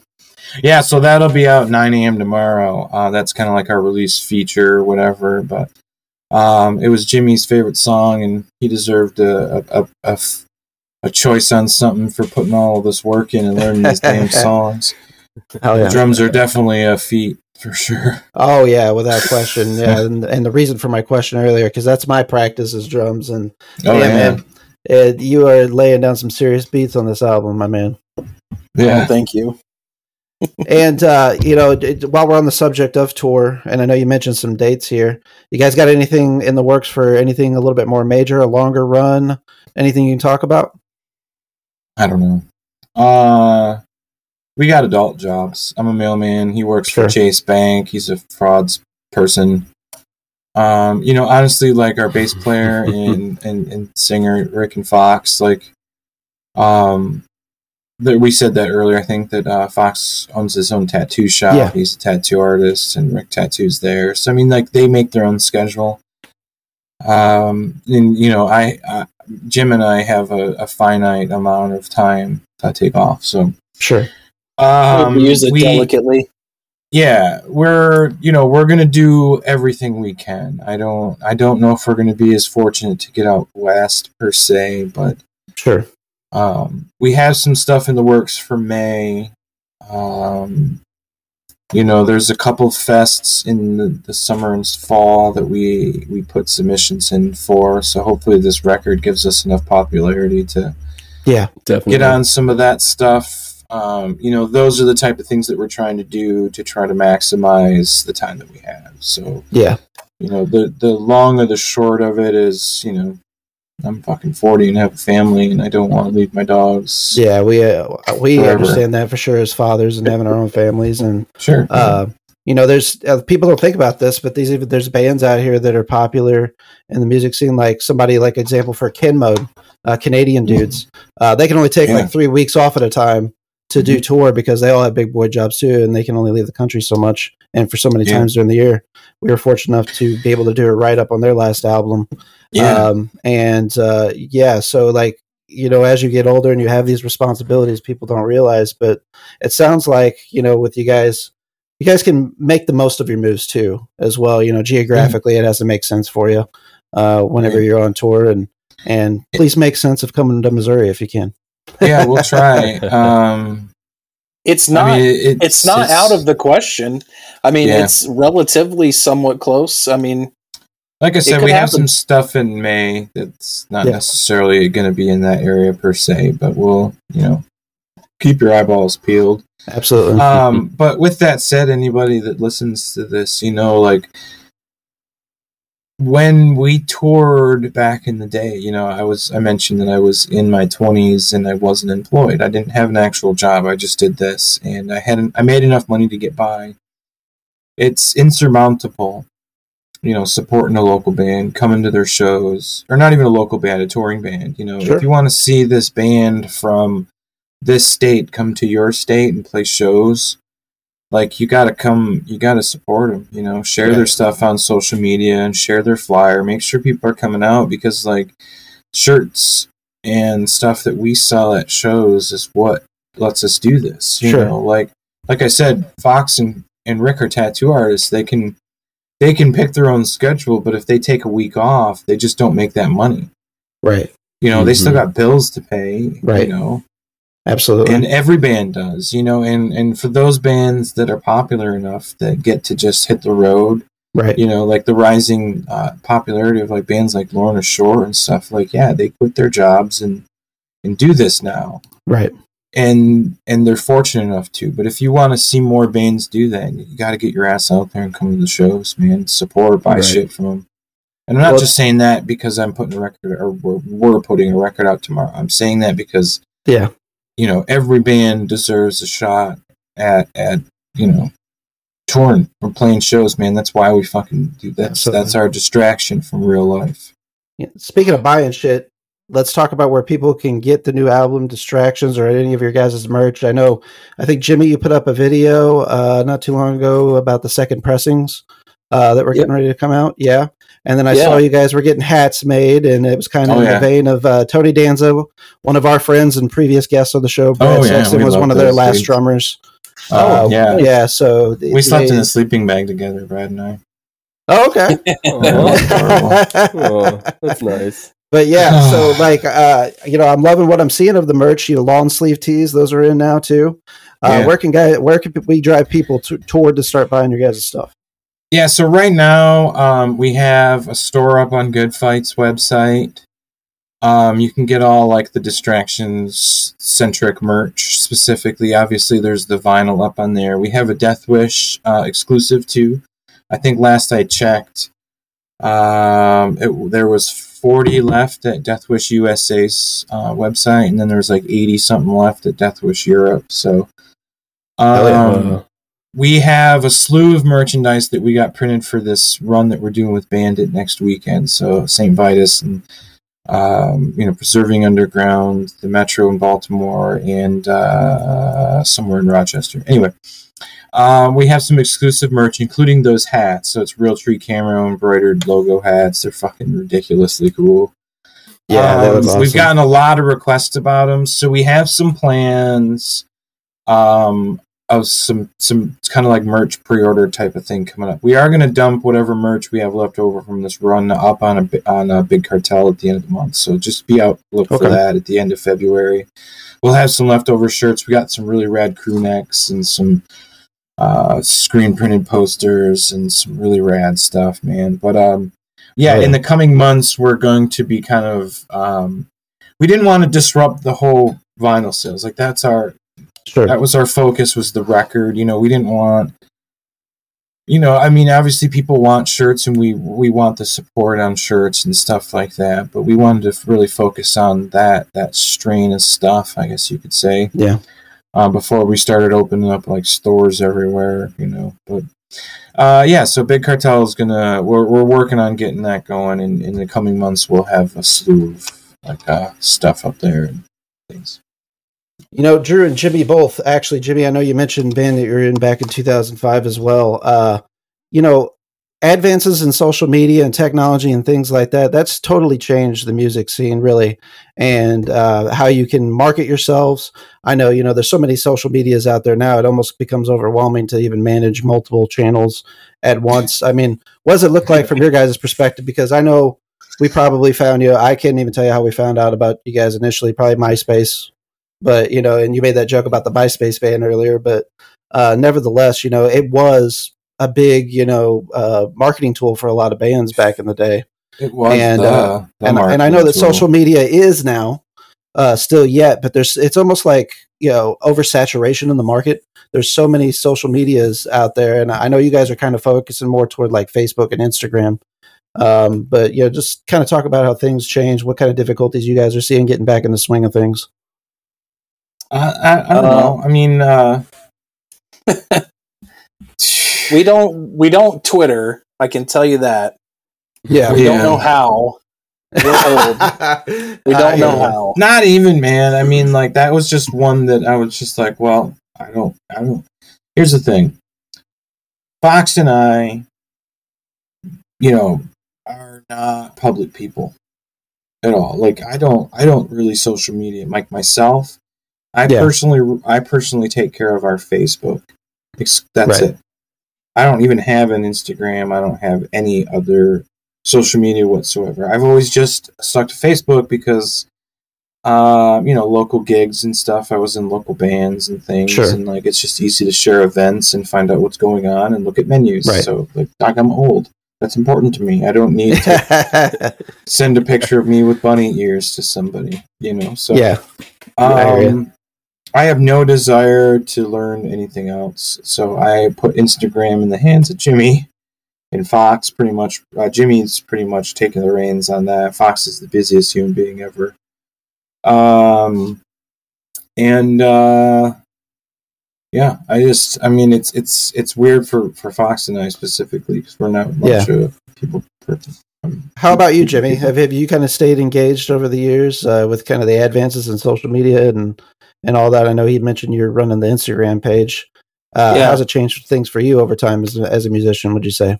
I mean, it's a great place to network, uh, especially like, you know, I I've played in a ton of bands over the last few years, and it's um, it's been a helpful tool, I think, for networking to getting to know other musicians and stuff like that. Yeah, You know, a lot of the bands that I've played in, I you know did a show, met somebody at the show that was in another band, became friends on social media, stayed in Sure. touch, and you know, if you know after you know a while of something not working out, you you leave that situation, and you know, someone says, "Man, we really need a, a drummer." And do we know anybody? And right. let's ask this guy and you know is he already in 15 other bands and the que- and the answer is always yes Yeah, and so you know um i've i've always i've been you know the myspace was like obviously something i had um i've always Mhm. done facebook and uh, instagram so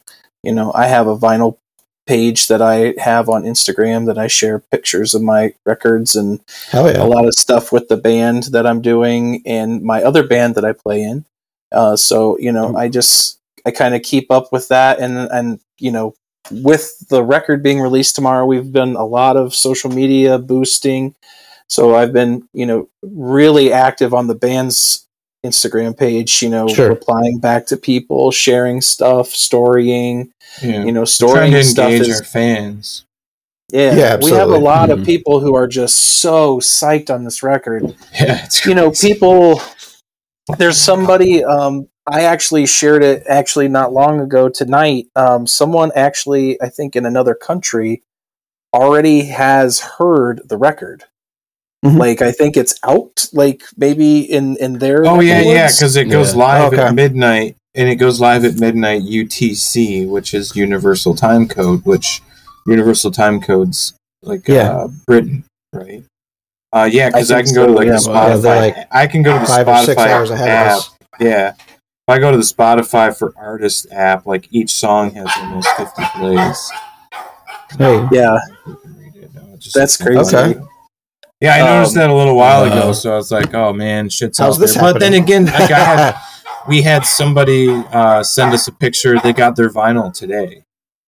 Like That's their, awesome. Their, their record and cassette that they had ordered already came in, first pressing stuff. So like, UPS did their fucking job. That's for sure. Yeah. Service Yeah. One of us did their jobs. I have some dogs that are clearly upset about something. Yeah, they wish they threw a track down on the album. They're getting back at you. Yeah. Uh, uh, Drew, I got you too. I, I did want to ask you one last question.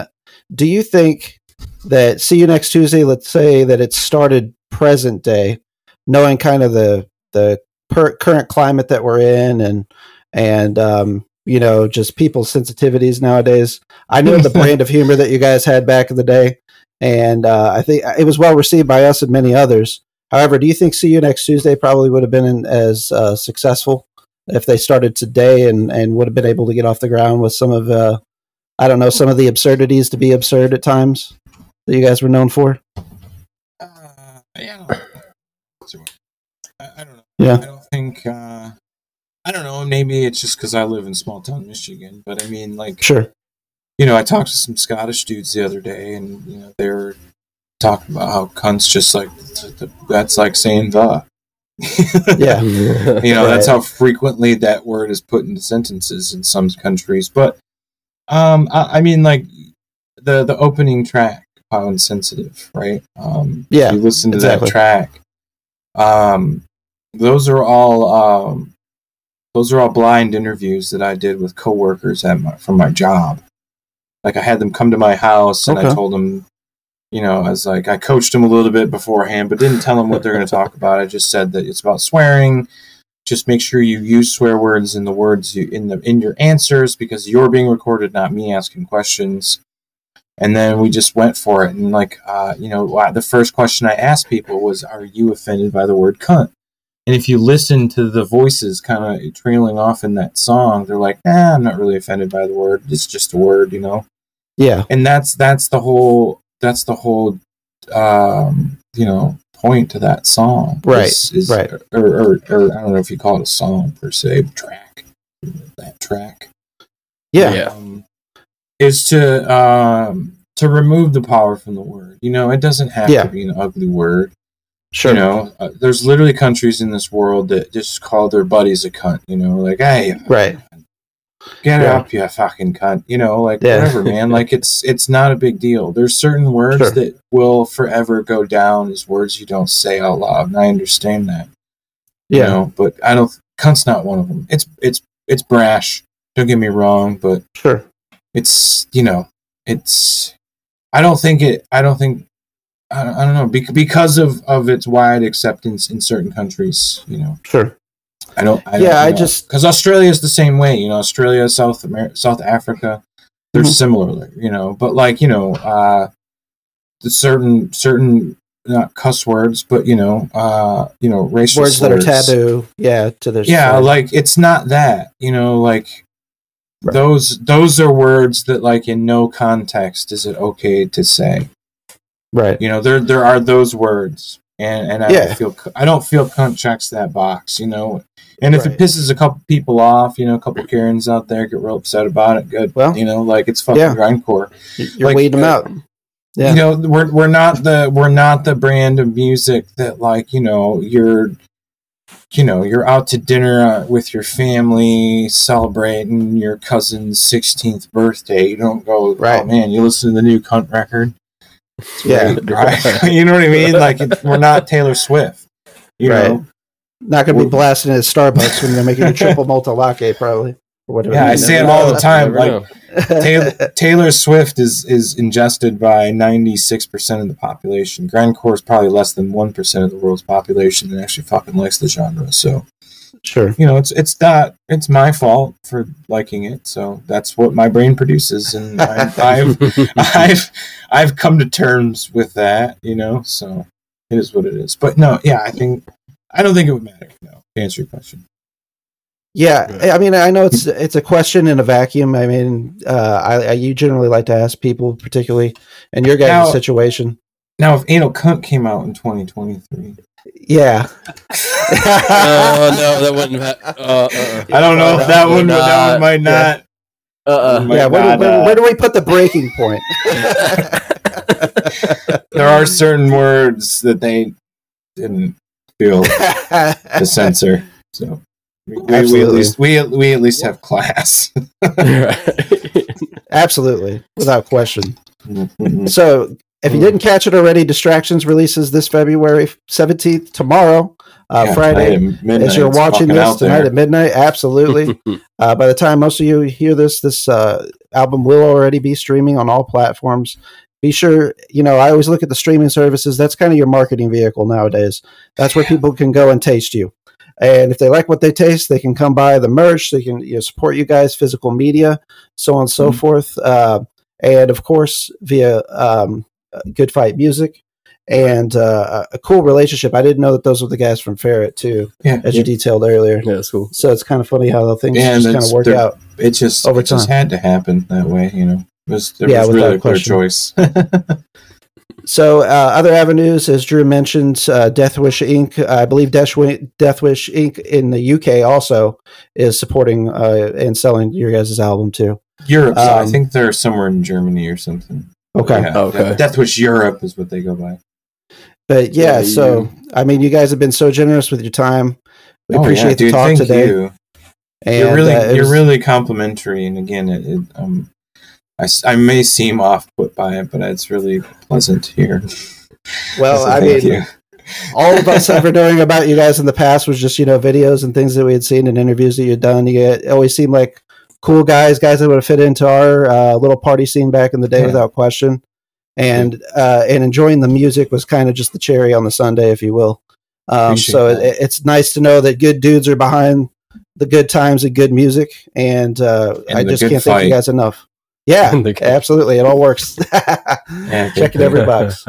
Everybody, get out and support these guys. Go see them at a show, buy their merch, listen to their music. Yes. These are good dudes. Let's support them. Appreciate that. Thank you. Thank you.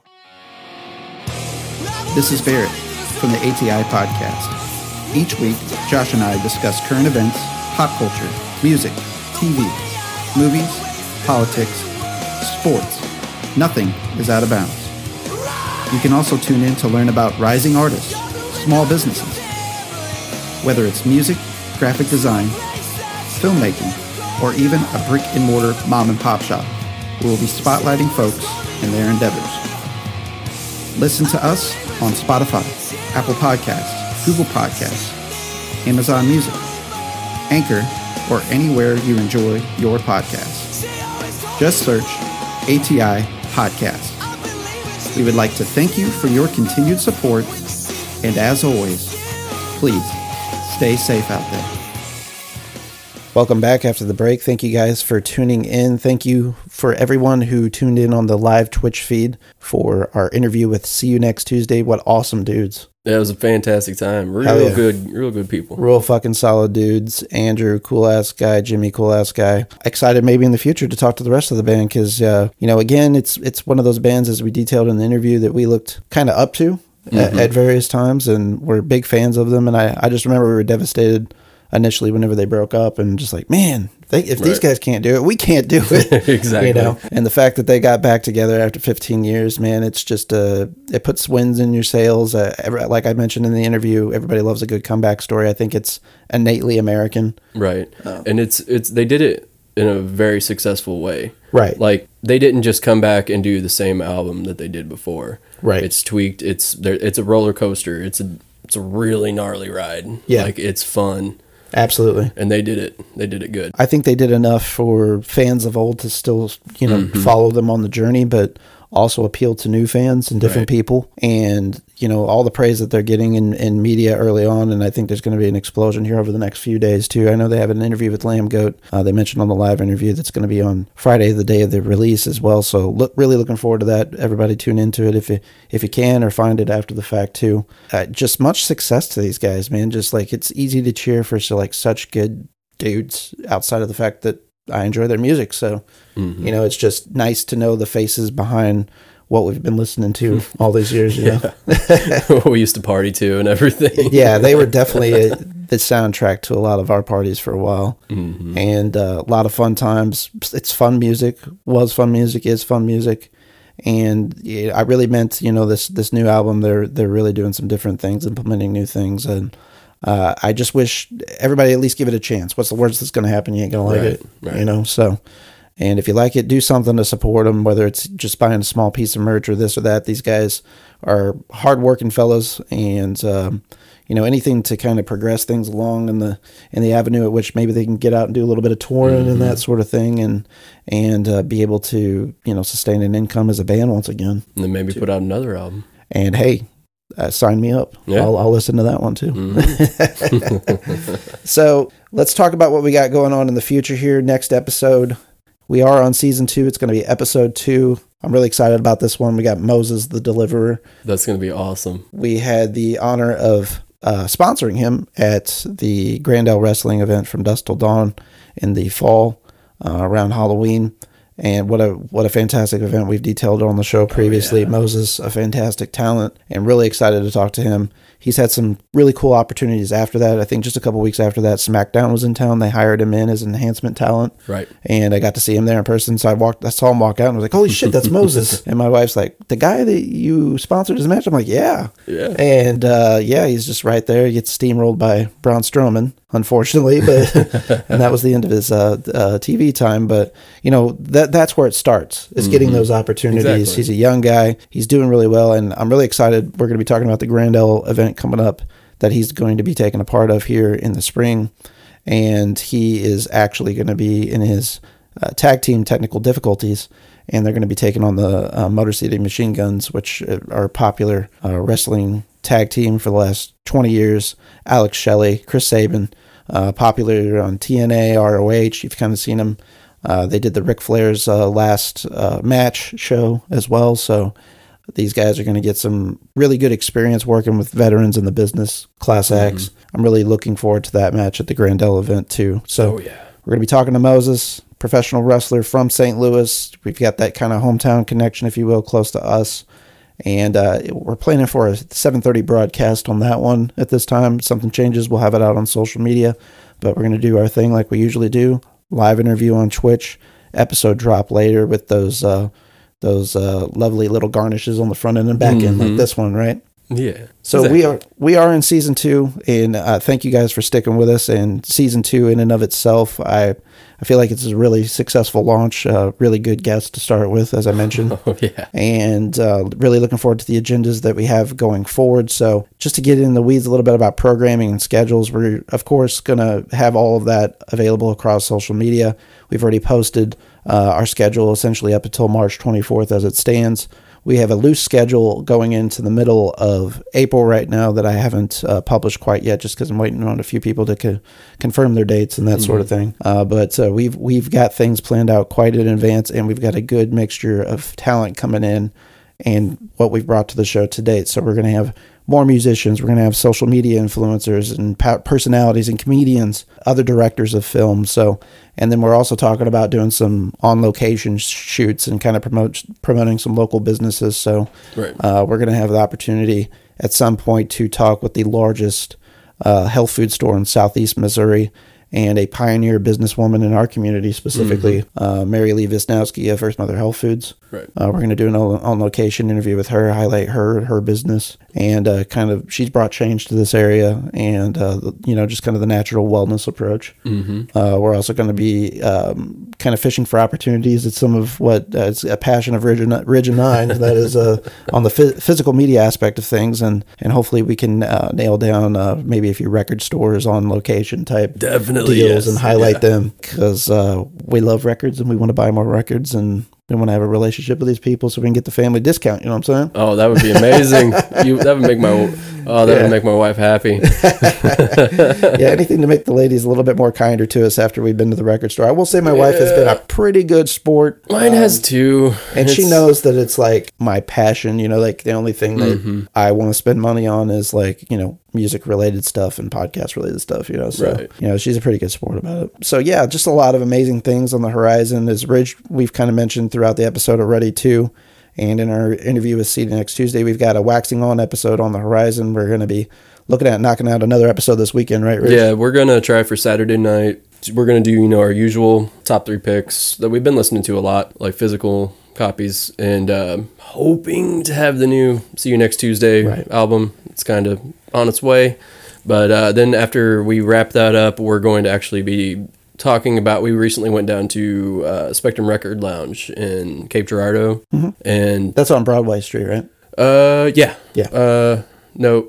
Yeah, yeah, it's at the it's down pretty much down before you get to the riverfront. Yes. Yeah, it's where Poorhouse used to be, uh, a block away from where Rags was. Yeah. But amazing record store. I mean, you can go. It's a bar and a record store, but it's like a not like a.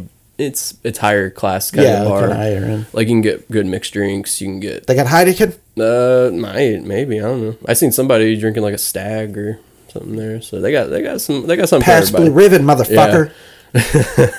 But we we got I I picked up a shitload of stuff there. Like I got a nice bag to carry everything out with, and like, that's how bad it was. And uh, Jake got a lot of really cool pickups too. Some a lot of for us like some rare stuff, and we're gonna showcase that at the end and Cool. do a little shout out to them. But yeah, it's it's gonna be cool, and we'll have some more stuff rolling out. Jake's got some ideas for waxing. So we're going to be uh, sharing before they do the live broadcast. So anybody who wants to tune in during the live broadcast can see it. Of course, that gets released on the ATI podcast YouTube exclusively, and then we share that across social media. And you know they're going to be talking, as Ridge mentioned, you know the recent physical media that they've picked up. Hopefully, we get a chance to uh, talk a little bit more about See You Next Tuesday. Because if you guys haven't checked out the you know actual album artwork as well as the uh, vinyl splatters and things like that, it's really cool. I, I really enjoy their uh, design on this new album as well. And I didn't know that that was uh, Drew's wife that was involved in that, in some Yeah. of those pictures and stuff, the caricature. And so that's pretty cool too. Like it just seems like they, they're taking such a DIY approach with everything, you know, and, and then they're involving people in their lives and their inner circle. I mean, I, I, again, it kind of harkens to things that we did in the past as a band.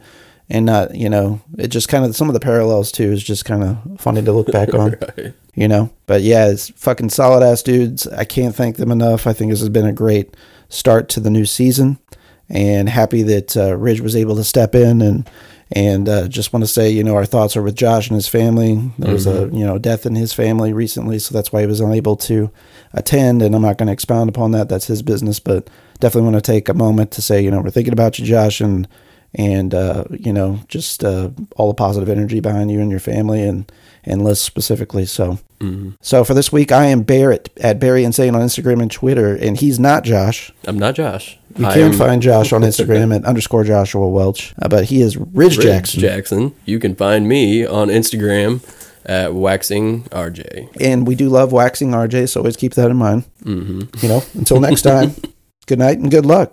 Stay safe out there.